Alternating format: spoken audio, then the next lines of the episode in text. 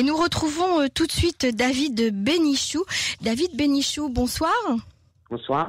Euh, vous représentez euh, le mouvement des démocrates mobilisés et, David, ce soir, je vous ai proposé d'intervenir euh, sur nos ondes parce que vous avez publié un post de sur Facebook, hein, sur les réseaux sociaux, un post assez long, très important, qui où vous expliquez que le clivage entre ceux qui prônent la vaccination et ceux qui sont hésitants ou qui ou qui ne sont contre la vaccination n'a rien à voir avec le clivage anti-Bibi et pro-Bibi, hein, comme vous dites.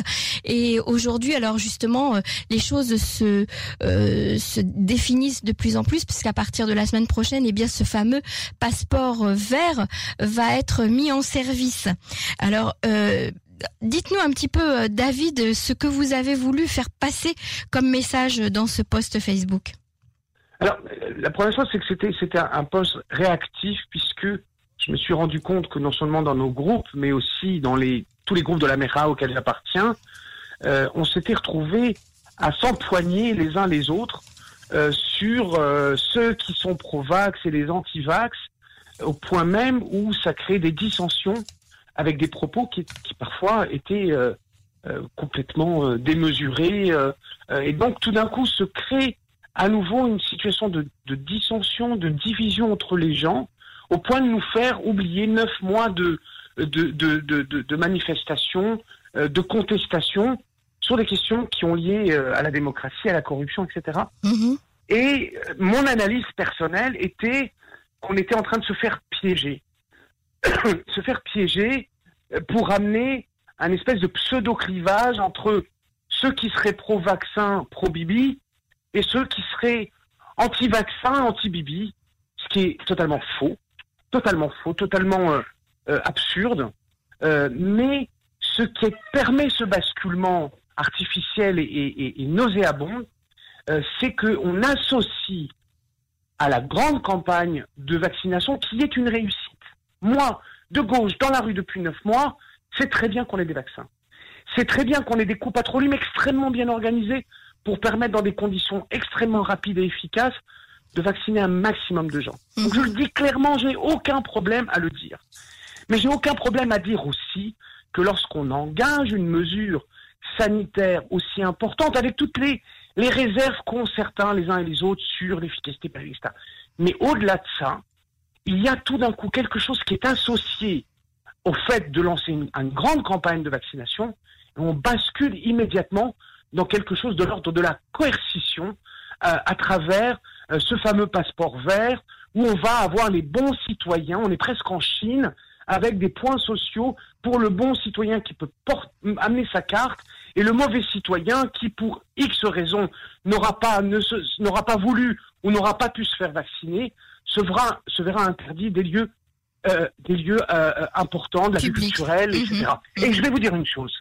Hier soir, sur N12, qu'est-ce qui apparaissait en prime time? Des milliers, des dizaines de milliers de faux passeports verts. Mhm. Et vous savez ce que ça veut dire?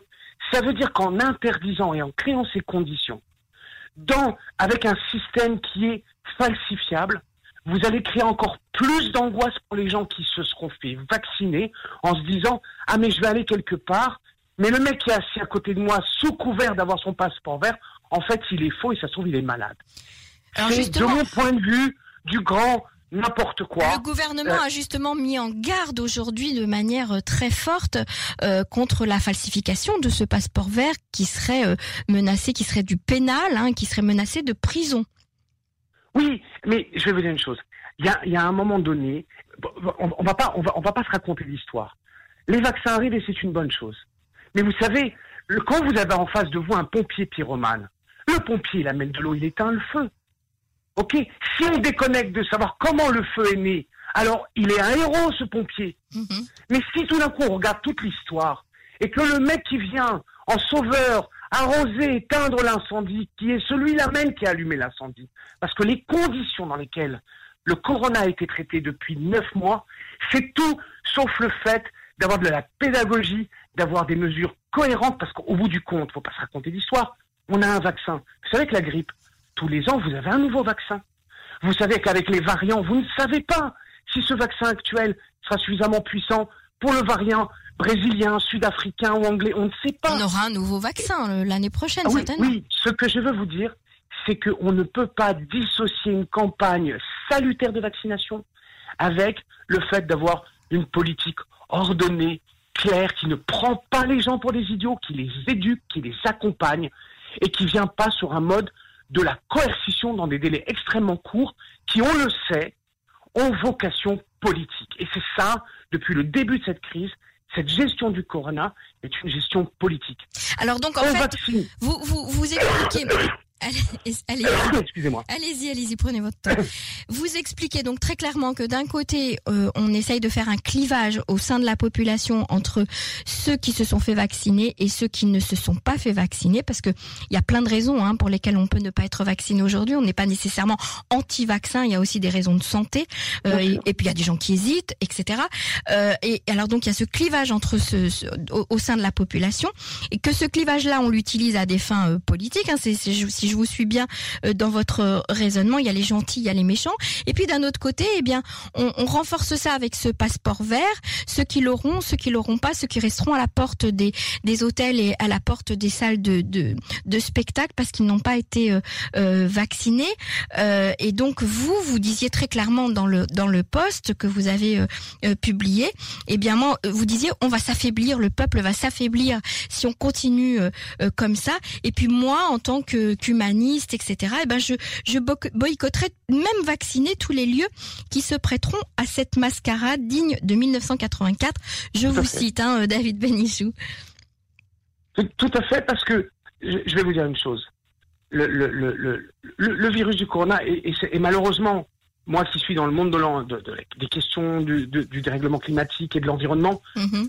les gens qui sont dans ce domaine-là savent que effectivement des catastrophes sur cette forme-là ou sur d'autres arriveront, et que le seul moyen qu'une population soit prête, c'est le fait qu'elle soit bien informée, de façon claire, de façon cohérente, qu'elle soit, que les consignes soient cohérentes et soient maintenues dans le temps.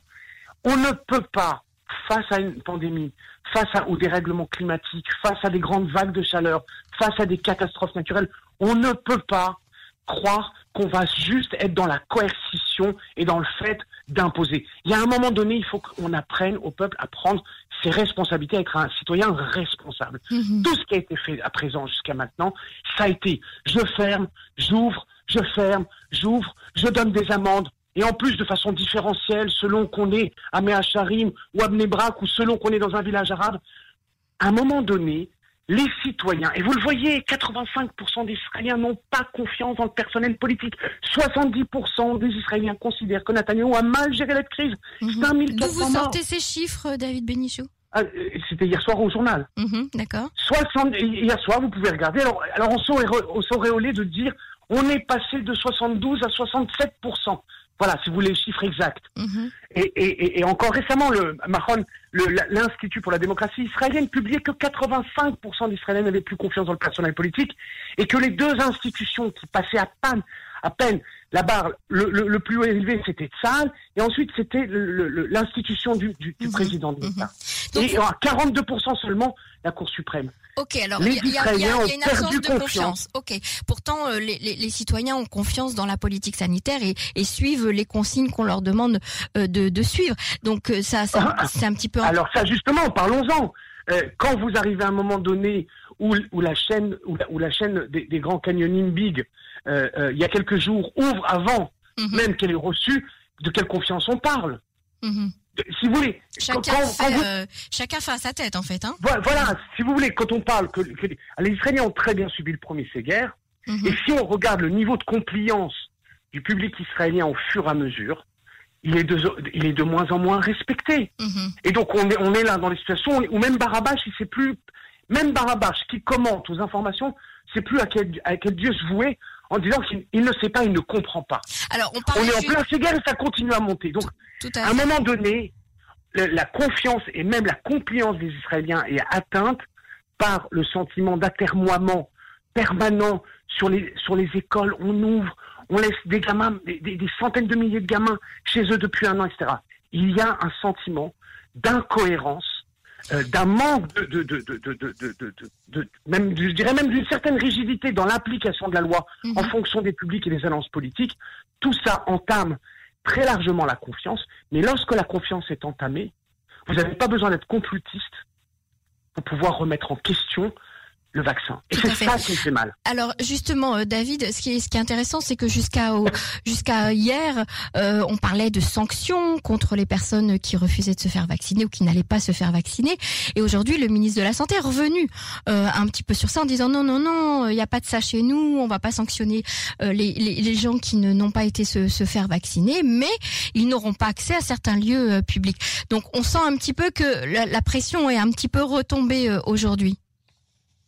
Oui, enfin, d'une certaine manière, euh, d'une certaine manière, on va dire, on va pas sanctionner parce que c'est vrai que d'un point de vue, je pense même d'un point de vue du bagage, ça ne passerait pas par rapport à, euh, au, au, au aux lois fondamentales sur euh, sur les libertés.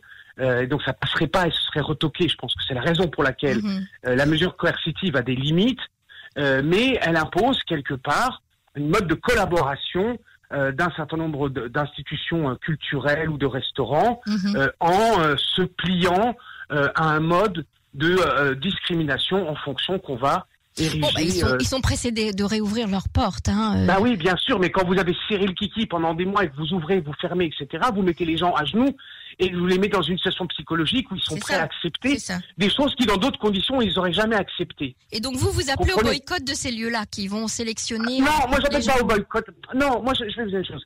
J'ai pas sur ce, sur ces questions. Moi de toute façon, vous savez où est mon combat. Mon combat, il n'est pas sur les questions du vaccin. Et personnellement, Mhm. euh, et je l'ai dit, je l'ai écrit, je n'ai pas envie de polémiquer sur vax, anti-vax, et que ça, tout ça ne m'intéresse pas.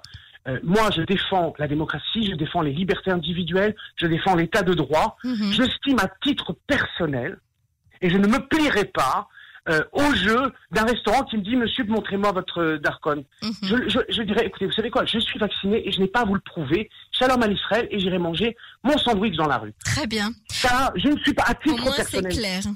Je ne veux pas, je ne veux pas dire aux gens, vous allez faire. De toute façon, ça ne m'intéresse pas parce que c'est pas là où se situe le combat aujourd'hui. D'accord. Pour moi, on va pas commencer à perdre notre énergie, à repérer qui c'est qui demande le Darkon, euh, le, le- le passeport vert ou pas. Pour moi, l'énergie aujourd'hui, il y en a une seule. Une seule dans les semaines qui nous viennent, c'est faire voter, faire voter, faire voter tous les démocrates de ce pays pour changer le régime. David voilà, ça c'est la seule énergie sur laquelle que je vais dépenser Merci. des semaines à venir. Merci beaucoup David Benichou pour cette intervention. À bientôt. Au revoir. À bientôt, merci, au revoir.